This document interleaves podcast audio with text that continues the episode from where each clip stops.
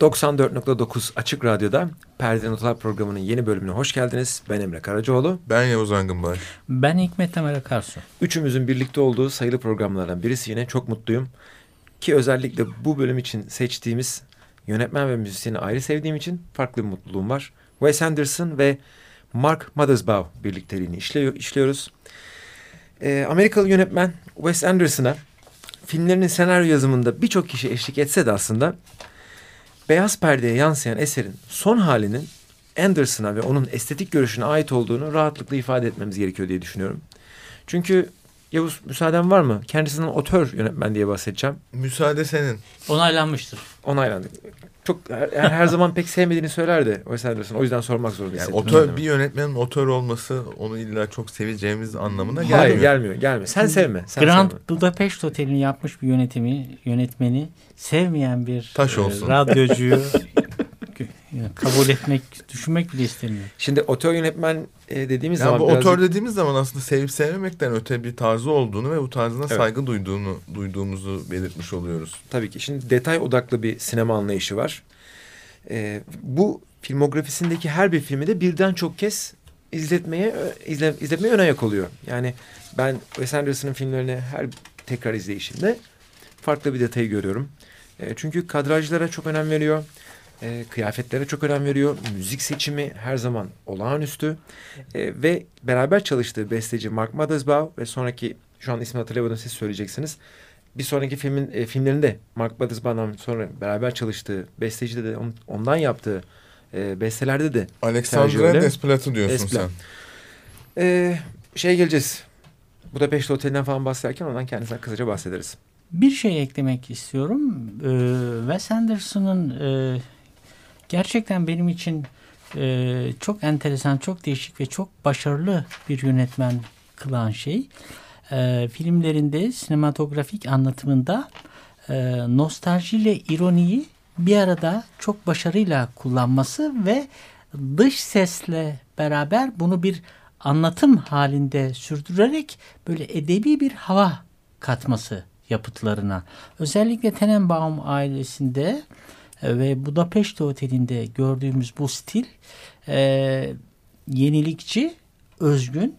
O senin de ifade etmiş olduğun ayrıntıcılığıyla da birleştiğinde e, hafif bir retro havada, retro sosta üstüne katıldı mı gerçekten tadından yenmiyor. Ve ilgi çekici bir şekilde bu ilk filmi Battle Rocket'tan son filmi The Grand Budapest Hotel'e kadar, Büyük Bu- Budapest Oteli'ne kadar konular ne kadar birbirinden apayrı olsa da bu öğelerin hepsini bütün filmlerinde görebiliyoruz.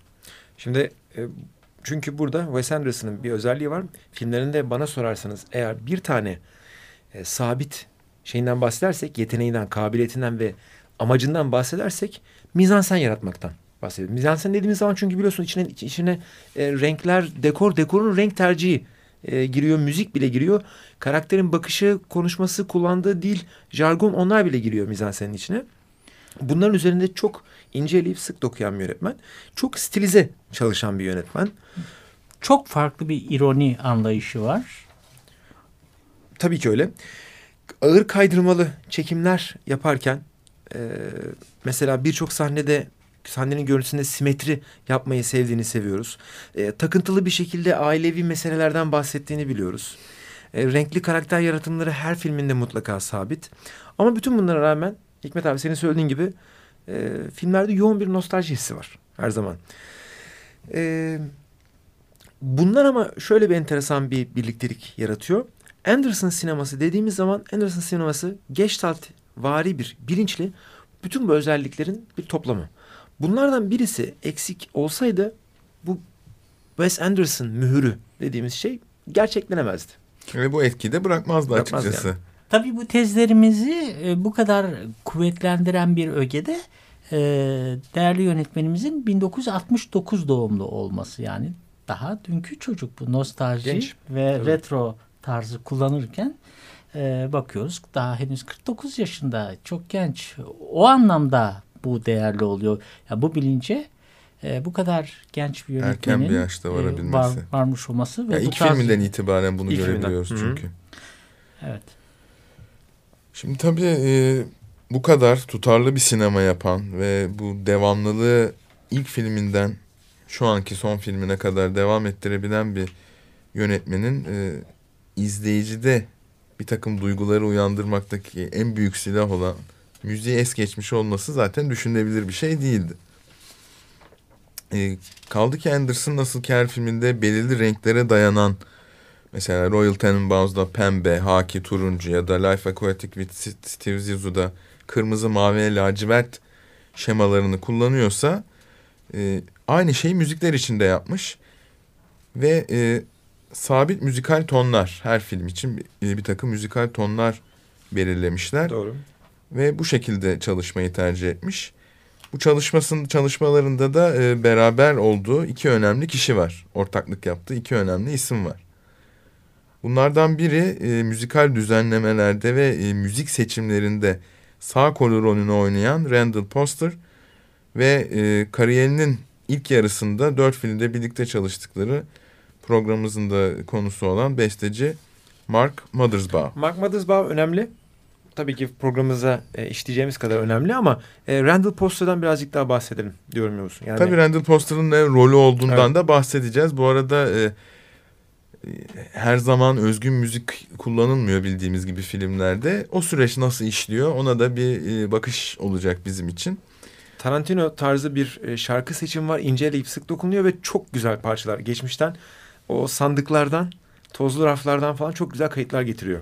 Tabi burada yeri gelmişken e, Alexander Desplat'dan da bahsedelim. Çünkü yönetmenin şimdilik son üç filmi Fantastic Mr. Fox, Moonrise Kingdom ve The Grand Budapest Hotel Oteli müziklerini yapan e, Fransız besteci. Ee, ben bir de e, şunu eklemek isterim Mark Mothersbaugh'la ilgili olarak yani bizim programımızın konusu olan müzikleri yapan şahsiyet. Ee, bunun yaşam e, hikayesini incelediğimizde görüyoruz ki e, film müziği yap, yani soundtrack yapmış olduğu film sayısı sayılamayacak kadar çok. Yani Wikipedia'ya bir göz attığımda sayfalarca e, film soundtrack'i listesi geldi. Bu yetmedi. E, TV programlarına müzikler yapmış yıllar yılı sayısız. O da yetmemiş. Birçok video oyununun video e, müziklerini yapmış ve Mark e, Motherbout ya, e, yaş olarak da e, daha büyük. E, 50 doğumlu sanıyorum. E, evet Melbourne e, emin değilim ama 1950 doğumlu olduğunu sanıyorum. E, yönetmenden de e, daha yaşlı ve e, her yıl en aşağı 5 ila 8 arası filme soundtrack yapıyor. Emin Randall Poster'dan bahsedelim demiştin. Ee, Wes Anderson'ın yanındaki görevi ne? Ne, ne fonksiyonu görüyor? Randall Poster aslında Sam Mendes, Martin Scorsese gibi yönetmenlerle de çalışmış Grammy ödüllü bir isim. Ve açıkçası görevi e, müzik seçiminde yönetmenlere yardımcı olmak ve her türlü bu işin bu arada lojistik kısmını da halletmek. Hatta kendisi şöyle demiş, e, 2000'lerin ortasında Wes Anderson'ın Darjeeling Limited e, filmine müzik seçerlerken e, Wes Anderson Hintli yönetmen Satya Ray'in filmlerinden müzikler kullanmak istemiş. E, bunun üstünde poster demiş ki kendi kendine hmm, sanırım Kalküta'ya gitmem gerekecek film e, bu kayıtları bulabilmem için. Ve hakikaten de gitmiş sonra yani. E, evet bu da sanırım şeyden kaynaklanıyor yani bu her türlü e, çabayı göstermesi ve Sanderson filmleri için aralarındaki özel bir ilişkiden e, geliyor gibi geliyor bana.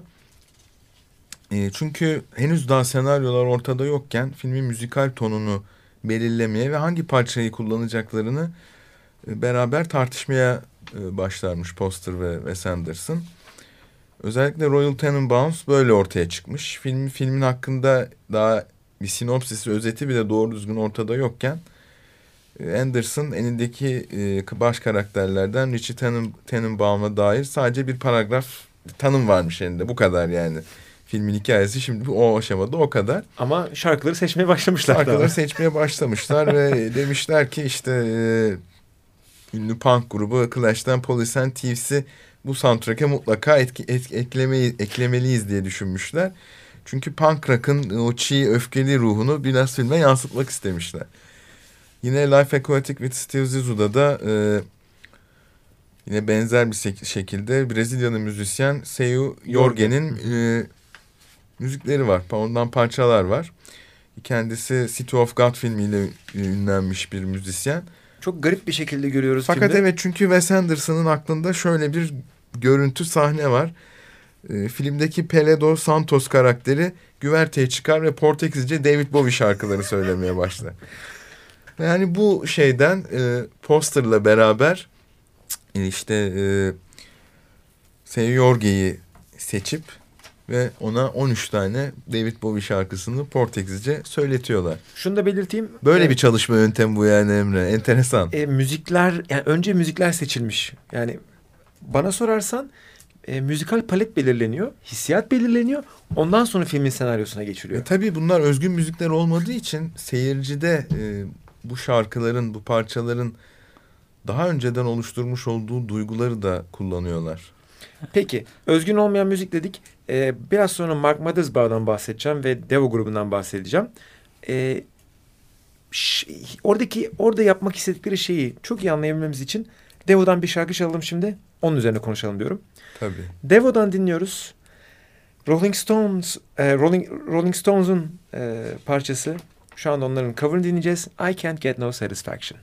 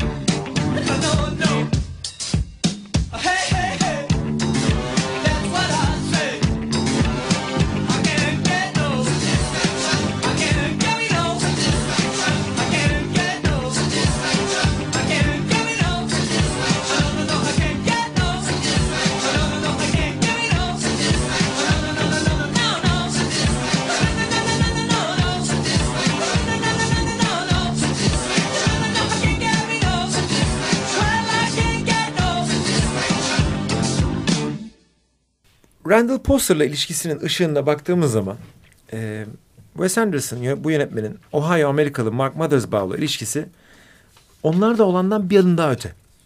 Yani aslında Mothersbaugh Devo isimli az önce parçasını çaldığımız New Wave grubunun kurucu üyelerinden birisi ve grubun vokalisti, klavyecisiydi. E, New Wave'in ne olduğunu söyleyelim kısaca bilmeyen dinleyicilerimiz için. 70'lerin ve sonundan 80'lerin ortasına kadar popüler olmuş, punk rock etkili, elektronik müzik, ve diskodan esinler de barındıran bir rock müzik türü diyebiliriz.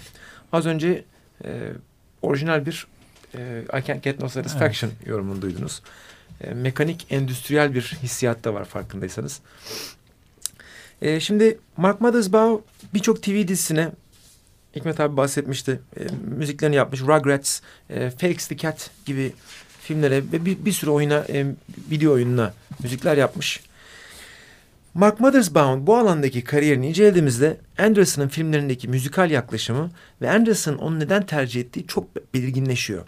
Rugrats, e, Breakman, Breakman's World, Sapto Bugito ve Clifford the Big Road gibi, Big e, Red Dog gibi çocuk programlarının müziklerinin yanında e, Super Mario World'un TV dizisinin tema şarkısı gibi kayıtlar da Mark Mothersbaugh'un eserleri içinde.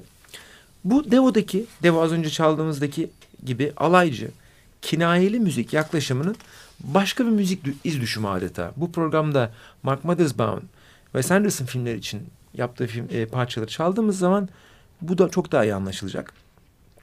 E, Mark Mothersbaugh da Anderson gibi çocukluğa, e, gençliğe ve bu dönemlerin saflığına özlem yüklü duygular besleyen bir e, sanatçı. Dolayısıyla bu dönemlere ilişkin eğlenceli, mizahi müzikler yapmayı tercih etmiş. 70'li yıllarda Devo ile birlikte de-evolution yani İngilizce'de ters, geriye dönük evrim anlamına gelen bir kavram türetiyor. Ve insan türünün evriminin durduğunu, aksine artık geriye dönmeye başladığını e, iddia eden ve bunu mizahi bir şekilde, kara mizahi bir şekilde müziklerinde işleyen bir gruptu Devo. Ee, bir araya gelmeleri de Emre e, 1996 seneli Battle Rocket'la oluyor. E, Battle Rocket çok gerçekten çok başarılı bir ilk film ve Martin Scorsese'nin de e, 90'lara ait favori 10 filmin listesine girmeyi başarmış bir film. Ama açıkçası e, vizyona girdiği zaman kimsenin de farkına varmadığı bir film. Benim çok e, yani hastası olduğum bir film değil açıkçası ama bir e, filmin bir yönetmenin ilk filmi olarak değerlendirildiği zaman gerçekten şey yani bir yeteneğin geldiğinin habercisi. Evet. evet. Ben burada e, bir şeyi e, mutlaka aktarmanızı e, isterim Emre. Hani şu bu film Hollywood'da filmler çekilirken işte genç çocuklar toplanıyor. 10 15 e, yaşındaki çocuklar e, filmi seyrettiriyorlar. Yemek içmek veriyorlar onlara. İşte yemeği e, hani sonra bu filmde hani bütün çocuklar hepsi yiyip içip çekip gitmişler. Onu yani bir bu, izah edersiniz. Amerikan sinemasında, Hollywood sinemasında sık başvurulan bir yöntem. Ön gösterimler. E, hedef seyirci kitlesinin filme nasıl tepki vereceğini e, ölçmek için yapılan. Hatta bu tepkilere göre filmlerde kurguda, müzikte değişiklikler de yapılabiliyor. Bazen karakterler filmin içinden tamamen çıkarılabiliyor. E, Battle Rocket için de benzer bir e, uygulama yapılmış. Aynen şu cümleyi kullanıyor. o uygulama sonucunda şey biliyor musun Mark bana şu ana kadarki film gösterimleri içinde en çok kişinin çıktığı filmin benimki olduğunu söyledi. evet şimdi seyirciler e, hedef bu e, bu ön gösterimdeki hedef seyirciler de çok önemsememiş filmi. Daha sonra gişeye e, gösterime girdiğinde gişede de seyirciler pek ilgi göstermemiş bu filmi ama e, Mothers Bow'la e, ortaklıklarının başlangıcı. Tanışmalarını da şöyle anlatıyor zaten. E, Sony müzik departmanında çalışan Pam Lilik beni bir gün çağırdı. Bu adamı daha tanımıyorsun ama filmini mutlaka görmen lazım dedi. Bir film besteci, bestecisine ihtiyacı var ve prodüktörlerin gösterdiği hiçbir müzisyeni kullanmak istemiyor. Bunun üzerine Mark Mothersbaugh da kalkıp Santa Monica'daki ön gösterime gidiyor. Ve üstadımızın da anlattığı gibi seyircilerin filme hiç ilgi göstermediğini. Seyirciler dediğimizde yani gençler. Çok genç. Tabii evet. hedef 12 yaş. Hedef seyirciler. 16 yaş falan yani. Kesinlikle hedef kitle belirlemede bir hata yapılmış. O film yani çocukların keyif alabileceği film değil. Gençlerin Ama film, keyif alacağı film değil. çocukların e, o yaş grubu çok önemseniyor sinema evet, sektöründe. Sinema, evet. Yani e, müzikte de e, yani 12 yaşla 18 yaş arası bir şeyi benimserse o iş tutuyor. Büyüklere Asıl de pa e, parayı harcayan kesim e, filmlere ve müziklere onlar çünkü. Evet, evet. Yani genel konuşursak şey deniyor onlara arka koltuk tüketicisi. Arabada arka koltukta oturdukları için ama alınacak tüketilecek her şeyin kararını da onlar verdikleri için. Mark Mothersbaugh sözünü bitiriyor bu önemli. E, tabii şimdi evet seyirci önem göstermiyor filme ama Mark, Mark Mothersbaugh e, açıkçası hemen anladığını söylüyor e, Wes Anderson'ın yaratmak istediği dünyayı ve e, buna uygun bir şekilde ona pes sesler yerine tiz seslerin e, öne çıktığı, tezeneli e, aletlerin, çanların, flütlerin, pikoloların öne çıktığı ve bir yandan neşeli, bir yandan da hayatın habisliğine gülümseyerek cevap verdiren e, besteler yapıyor. Hemen bunu örnek bir parça çalıyoruz filmden. Future Man's Theme Battle Rocket'tan geliyor. Parçadan sonra birlikteyiz.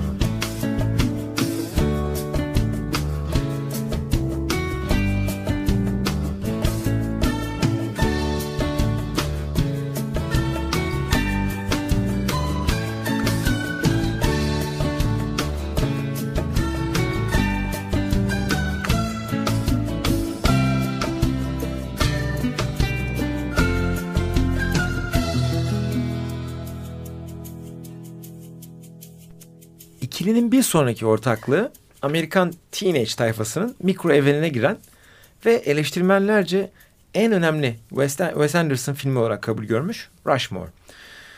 Birçok e, film listesinde her zaman böyle alt sıralarda görüyoruz ama e, 100, ilk 100 filmden bahsettiğimiz zaman ilk 300 falan hep alt sıralarda görüyorum. Ama mutlaka listeye girmeyi başarmış Şimdi önemli bir Emre film. 1900 sadece sadece senin güzel hattın için gelmiş geçmiş en iyi 100 film arasına sokabiliriz Rushmore'u. 1998 tarihli olduğunu belirtelim. Filmde incelikli ve zeka ürünü kurgular var, espriler var, e, sevimli göndermeler var ve derinlerde betimleyici, eleştirel ve ufuk açıcı e, mesajlar var. E, konuşmamızın, programımızın başında dile getirdiğimiz gibi oldukça nostalji yüklü bir film. E, bunu mesela film için dışarıdan seçilen parçalarda görebiliyoruz. Asi müzik türü rock'n'roll'un takım elbise ve kravatlarla icra edildiği yıllardan, 60'lı yıllardan yani British Invasion gruplarının tercih edildiği, parçaların tercih edildiği e, bir film. Hatta zaten ana karakter Max Fisher'la karşılaştırdığımız zaman bu tercihi e, benzer bir üslup görüyoruz zaten. Asi ama belirli kodlara saygılı, e, kendine ait bir ahlak anlayışı olan, e, yakışıklı e, bir ana karakter var filmde de. E, dışarıdan baktığımız zaman işte kıyafetinden, gözlüğünden falan dolayı e, oldukça yaşına göre olgun gözüküyor. Ama aslında yetişkin öğretmenine aşık olup saçma sapan şeyler yapan e, bir çocuk e, Max Fisher. E, Anderson'ın çocukluk ve gençliğin saflığına ve yaratıcılık duygusuna yönelik sempatisinin bir dışa, dışa vurum bu film. Mother, Mother's Bound'da bu şarkılar arasına e, British Invasion parçalarının arasına serpiştirdiği enstrümantal parçalar var. Mesela filmin başında çalınan Hardest Geometry Problem in the World. Dünyanın en zor geometri problemi. Bu beste bizi klasikleşecek Anderson filminde neler beklediğine dair hazırlıyor. Filmde e, ve parçada muziplik var. Kurnaz anti kahramanlar, absürt durumlar e, ve Bill Murray'in Bill Murray'den alıştığımız Bill Murray tarzı mizahi kayıtsızlık. İngilizce'de bizim deadpan dediğimiz mizahi anlayış var. Ve bunlarla birlikte tabii gençlik enerjisi, yaşam sevgisi, aşk e, ve hüzün ve keyif dolu hikayeler. Az sonra e, çalacağımız parçada Hardest Geometry in the World'de e, bunun çok güzel bir ifşaatı. E, ayrıca de şundan da bahsetmeden geçmeyelim. Mother's Bound besteleri günümüzde geçtiğini düşünmemiz beklenen bu filmde bize ayrıyeten sürpriz bir şekilde bir zamansızlık hissi de yaratıyor. Biz zamanlar üstü film izliyormuşuz gibi. Yani e, kıyafetler, müzikler falan ve anakronik bir havada Yani bu açıdan biraz Pulp Fiction andırıyor. andırıyor. Evet, belki. a- aynen öyle. Bir de e, acaba diyorum öz yaşamsal bazı unsurlar var mı filmde? E, Anderson'ın kendi kişisel hayatından Otobiyografik şeyler olduğunu düşünüyorum. Hatta e, ona dair bir şeyler de okuduğumu hatırlıyorum. E, kendi lise hayatıyla ilgili e, şeyler de söylemiş. Bu filmde ondan da ufak pasajlar var galiba. evet. Hardest Geometry Problem in the World din- dinliyoruz. Çok kısa bir parça. Ondan sonra birlikteyiz.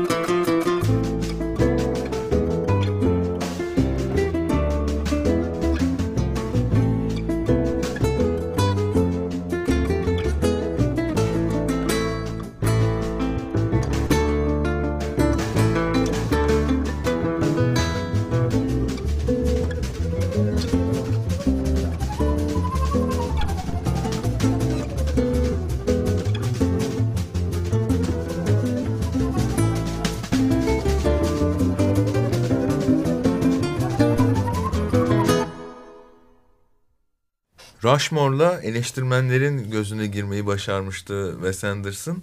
2001 tarihte The Royal Tenenbaums'la ise hem eleştirmenlerin hem de e, izleyicinin gözüne girmeyi başardılar açıkçası. Rushmore'dan daha çok sevilmesinin bir tane nedeni var bence bu filmin. Çok daha görkemli olması. Çok daha fazla detaya yer vermesi gibi, hissediyorum. Daha renkli, Çok daha renkli. daha şaşalı Evet. ve tabii e, Çok oyuncuları da unutmamak gerekiyor. Tabii ki. Özellikle Gene Hackman'ın performansı. Ki biraz dedikodu kısmına da girmek gerekirse işin e, Wes Anderson'la sette çok ciddi kavgalar ediyorlar e, Gene Hackman. Gene Hackman hatta e, ekibin geri kalanıyla çok ciddi kavgalar ediyor ve e, rivayet şu ki e, film çekimlerinden sonra ne ekip ne yönetmen bir daha Gene Hackman'la hiç konuşmamış, görüşmemiş. Ama filmde döktürüyor bu arada. Evet. Başrolde yani. Ve zaten rolü de böyle aslında. Evet. Böyle ters bir adam rolünde Gene Hackman filmde. Belki de metot, metot e, acting yapıyordur. yoksa. Olabilir. Olabilir. Olabilir. Ee, fakat filme dönersek, Royal Tenenbaums'a dönersek, e, sanatsal yönüne dönersek diyelim. e, Çok e, değişik bir anlatım tarzı görüyoruz. Bir hikaye anlatıcılığı görüyoruz. E, filmde hiç gözükmemesine rağmen dış ses Alec Baldwin'e ait. Ve sürekli hikaye bize anlatıyor. Eşlik ediyor hikaye, hikaye ilerlerken bize. E, fakat müzikle birleşerek bir e, atmosfer yaratıyor bu dış ses diyelim. Ve oyun, e, oyuncuların canlandırdığı karakterleri adeta bir Bildungsroman tarzında yani e, Büyüme karakterlerimizin hikayesi. Büyümesi, olgunlaşmasına Doğduğundan ölene kadar. önüne kadar geçen süreci e, anlatan bir e, edebi tarzda paralellik taşıyan bir şekilde ve kendi özgün sinema diliyle yine çok renkli karakterleri e, kadrajlara verdiği önem, mizansene verdiği önemli anlattığı bir film ve bu e, hikaye anlatıcılığına bizim e, dikkat çektiğimiz e, durumu destekler bir şekilde e, özgün hikayeyi, filmin özgün hikayesini kaleme alan Owen Wilson ve Wes Anderson senaryo dalında Oscar'a aday gösterilmişler.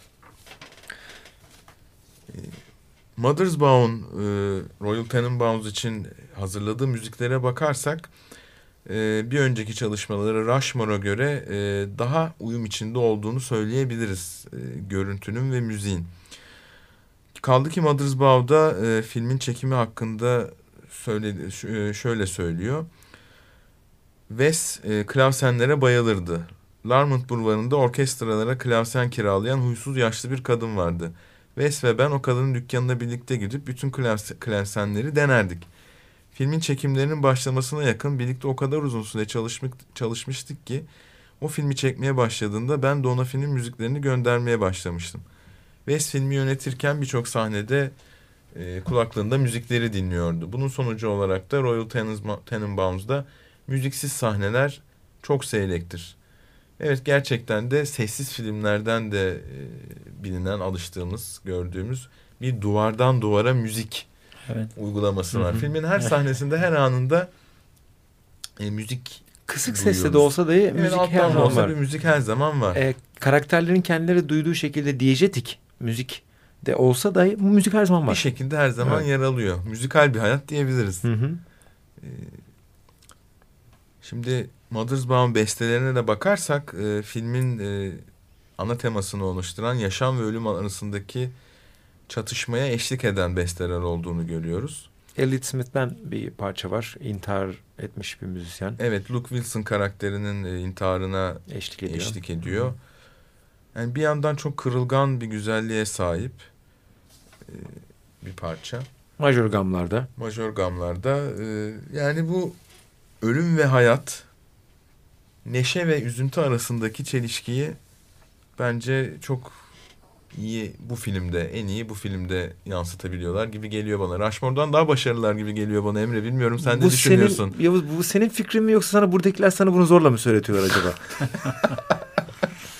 Ben söyletmiyorum. Sen söylemiyorsun, ben de söylemiyorum. e, ben evet. Üstadımız sen de Royal Tenenbaums'u koru diye buradan işaret yaptı. Ben Royal Tenenbaum'u gerçekten e, çok önemsiyorum. Çünkü bu Wes Anderson'ın sineması kendine özgü sinemasal anlatı dilini e, tam olarak oturttuğu o sözünü ettiğim e, yani hani nostalji nostaljinin içerisinde son derece serin, Amerikan vari esprilerin, ironinin yerleştirildiği e, retro e, döşemeler, giysiler e, ve plato düzenlerinin çok etkili oldu. Hatta e, sahne renklerinin bile hafif neredeyse sepyaya döndüğü, döndürüldüğü e, ve bunun bütün bu unsurların yeni bir an, e, anlatı dili müzikle beraber birleştirildiğinde yeni bir sinemasal üslup yarattığını görüyoruz bu filmde. Her zaman film... söylersin, özür dilerim. Her zaman söylersin bu film bir edebi başarı dersin sen bu film için. Tabii tabii evet.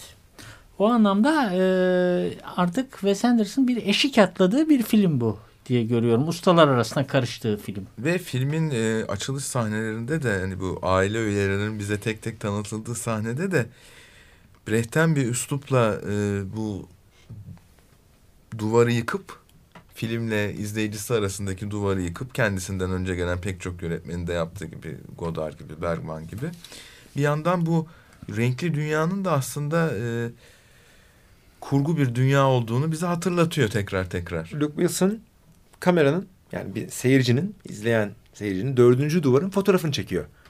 Diyor ki ben sizin farkınızdayım. Siz bir filmdesiniz. Yani bunu böyle bilin ve izleyin. Bu dünya bir kurgu, bu dünya kurgulanmış bir dünya. Zaten filmin içinde yani gerçek hayatta olması mümkün olmayan kazalar, trafik kazaları, yaralanmalar, bunlar, bunlar yaralanmalar var. Bir ve de, bunun bir kurgu olduğunun altını çok kalın bir şekilde çiziyorlar filmin en başında. Bir de şöyle bir eklenti yapmak bilmiyorum e, ölçümüzü aşmak mı olur? E, şimdi Hollywood sinemasının belli özellikleri var. Action, vurdu, kırdı, hareket, e, şu bu, gişeye insanları topla, popüler ol, yıldız kullan falan filan. Bir de Avrupa sineması var. Tamamen otör işleri, ağır başlı, ağır akan şeyler, derin hikayeler, filozofik göndermeler falan.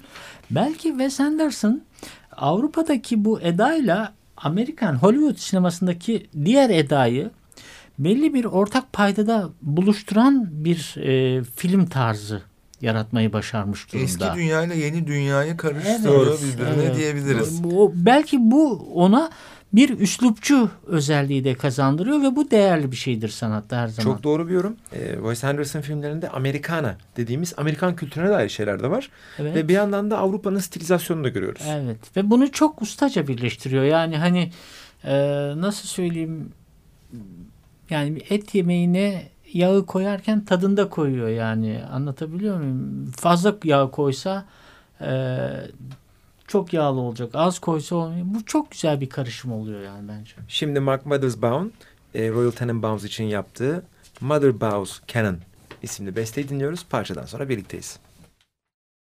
Mark,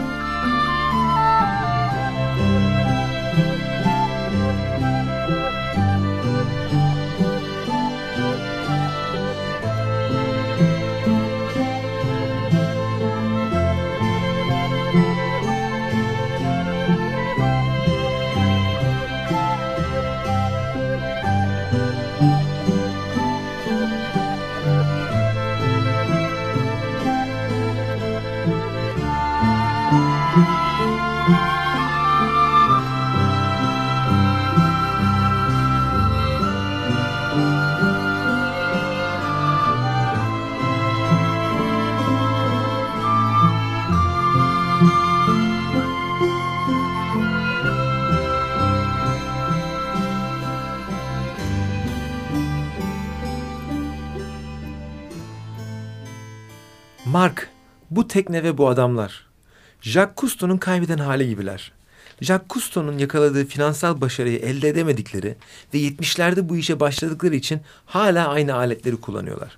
Merak ediyorum, gemiyi satın aldıkları zamanki aletleri kullandıklarına göre nasıl bir klavye kullanırlardı? Wes Anderson, The Life Aquatic with Steve Zissou'nun çekimlerinin e, öncesi müzik düzenlemeleri başlamadan önce Mothersbaugh bu soruyu soruyor ve bir beyin fırtınasını başlatıyor.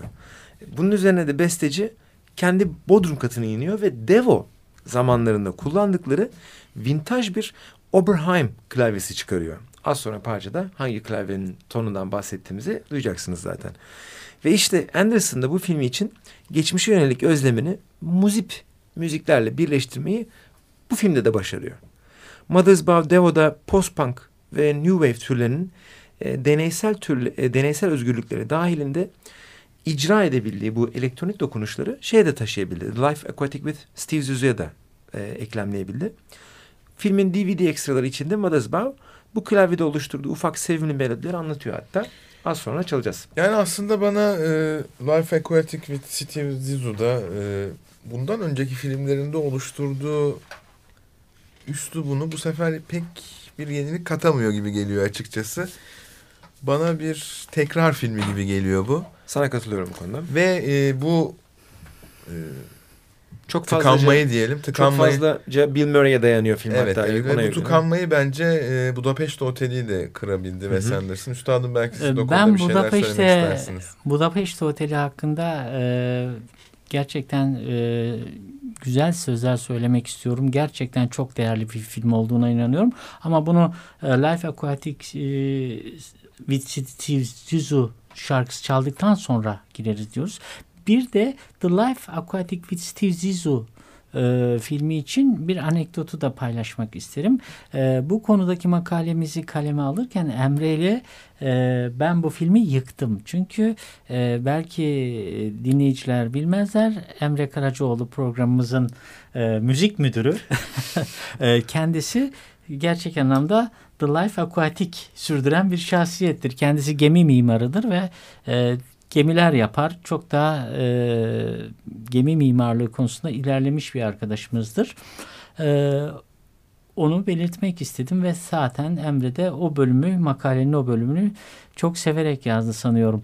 Bu film hakkında bir de şunu söylemek isterim. Gerçi sizin çok başarılı bulmamanızı e, yönündeki görüşünüze katılıyorum fakat şunu kaydetmek isterim.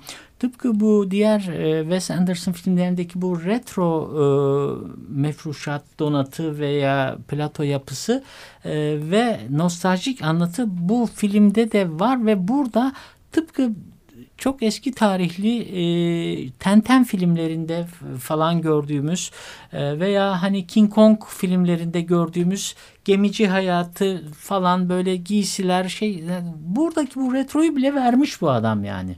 Bu anlatım üslubu yani e, gerçekten böyle bir denizcilik filmine bile nasıl oturtulmuş ben çok bu üslupçuluktan çok hoşlandım. film, Bunu izletiyor, belirtmek isterim. film izletiyor kendini canım Evet, yani onunla evet, bir evet. O yok. üslupçuluk beni çok çeker her zaman hikayeden daha fazla çeker. E, ama sinema aşığı insanların daha çok dikkatini, dikkatini çeker diye düşünüyorum yani. Böyle sıradan film izleyicisi, eğlenceli Tabii, film izleyenler çok sıkılması çok e, Tabii anlaşılabilir bir zaten şey. hani gişede de Life Aquatic bir Royal Tenenbaums kadar evet. başarılı olmadı. Peki şimdi Pink Island Lightning Strike Rescue Op parçasını dinliyoruz.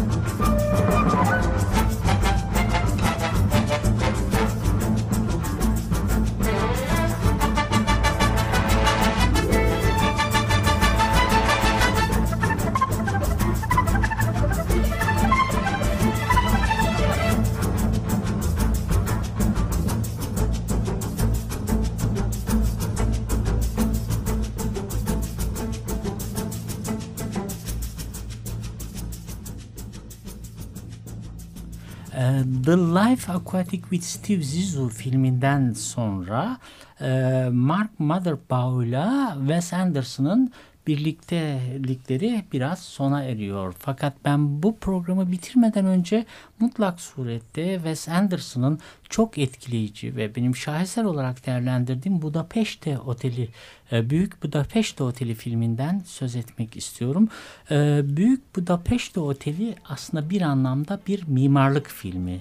E, ve nasıl söyleyeyim bu nostalji e, ve retro yaşam tarzının e, derin bir estetikle bütünselleştirildi ve Avrupa kültürünün bütün temel unsurlarını içselleştirmiş bir Amerikalının e, öykümelerini yansıtan gerçekten çok harika bir film.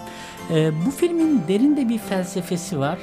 Aslında filmin kahramanı bir konsiyerj ve bu konsiyerj o kadar enteresan bir şahsiyet ki kibar, zarif, ilgili, şefkat dolu fakat bir özelliği var. Oteline konuk gelen yaşı geçkin kadınları mutlu ediyor. Bu yönüyle de dönemin en yüksek burjuva e, ailelerinin dul kadınları yani en büyük servet sahibi insanları buna hayran ve bunun otelindeler, çevresindeler. E, daha sonra hikaye gelişiyor, gelişiyor, gelişiyor. Fakat e, burada e, eğer arkadaşlarım izin verirlerse bana bir küçük yorum yapmak istiyorum. O denli derin bir estetik ve o denli bir derin duygu, bu kadar derin estetiği yansıtan insanların dünyada her şeyi değiştirebileceğini anlatan o kadar iyimser bir yorum var ki ben bu filme baktıktan sonra Batı sisteminin burjuva sınıfına da daha fazla saygı duydum.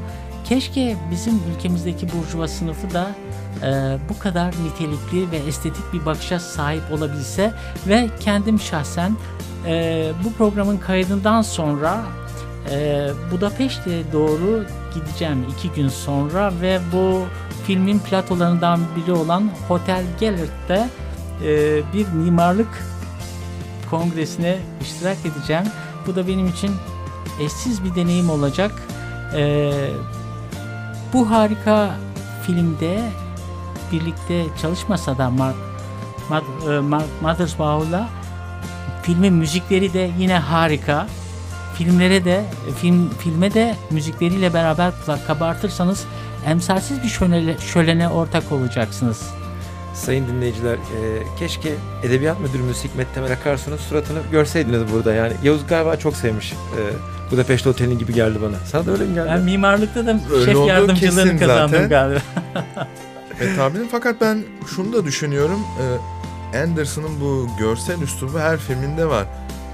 Fakat üstadımızın da söylediği gibi bunu bir alt metinle birleştirebildiği zaman o görsel öğeleri bir e, alt metini bir e, fikri bize iletmekte kullanabildiği zaman belki sinemasının doruğuna çıkıyor diyebiliriz. Yoksa sadece süslü bir şeker yemiş gibi hissediyoruz kendimizi. Yani ha, rengarenk, eğlenceli, muzip insanlar, karakterler. Ama alt hani her zaman dolduramıyor. Onu ka- kabul ediyorum. Yani mesela Life Aquatic'i fazla hatırlamıyorum ben açıkçası filmi izlemiş olmama rağmen. Çünkü gerçekten bana iletmeye çalıştığı bir düşünce yokmuş gibi geliyor ama Budapest Oteli için aynı şeyi söyleyemem. Arkadaşlar biz şunu iddia ediyoruz edebiyatta.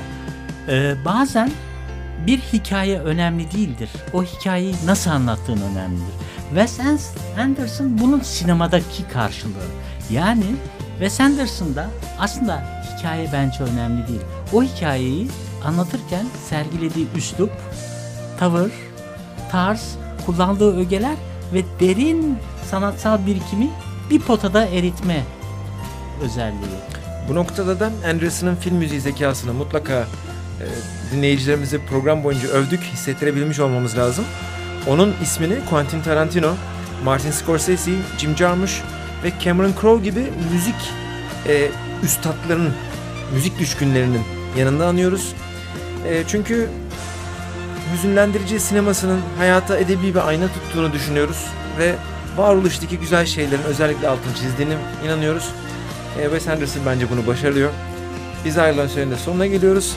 Paul McCartney'nin bestesi Mutato Müzik Orkestra'nın yorumuyla dinledik. Royal Tenenbaums'dan geldi. Mark Mothersbaum kurduğu firmanın ismi The Mutato Musica. Filmde e, hayali orkestra olarak çalıyor. Şu anda onu dinliyoruz. Biz ayrılığın son, söylenin sonuna geldik. Perde Notaların bir haftaki sonraki programında görüşmek üzere. Ben Emre Karacaoğlu. Ben Yavuz Angınbaş. Ben Hikmet Temel Akarsu. Esenlikle kalmanızı diliyoruz. Görüşmek üzere.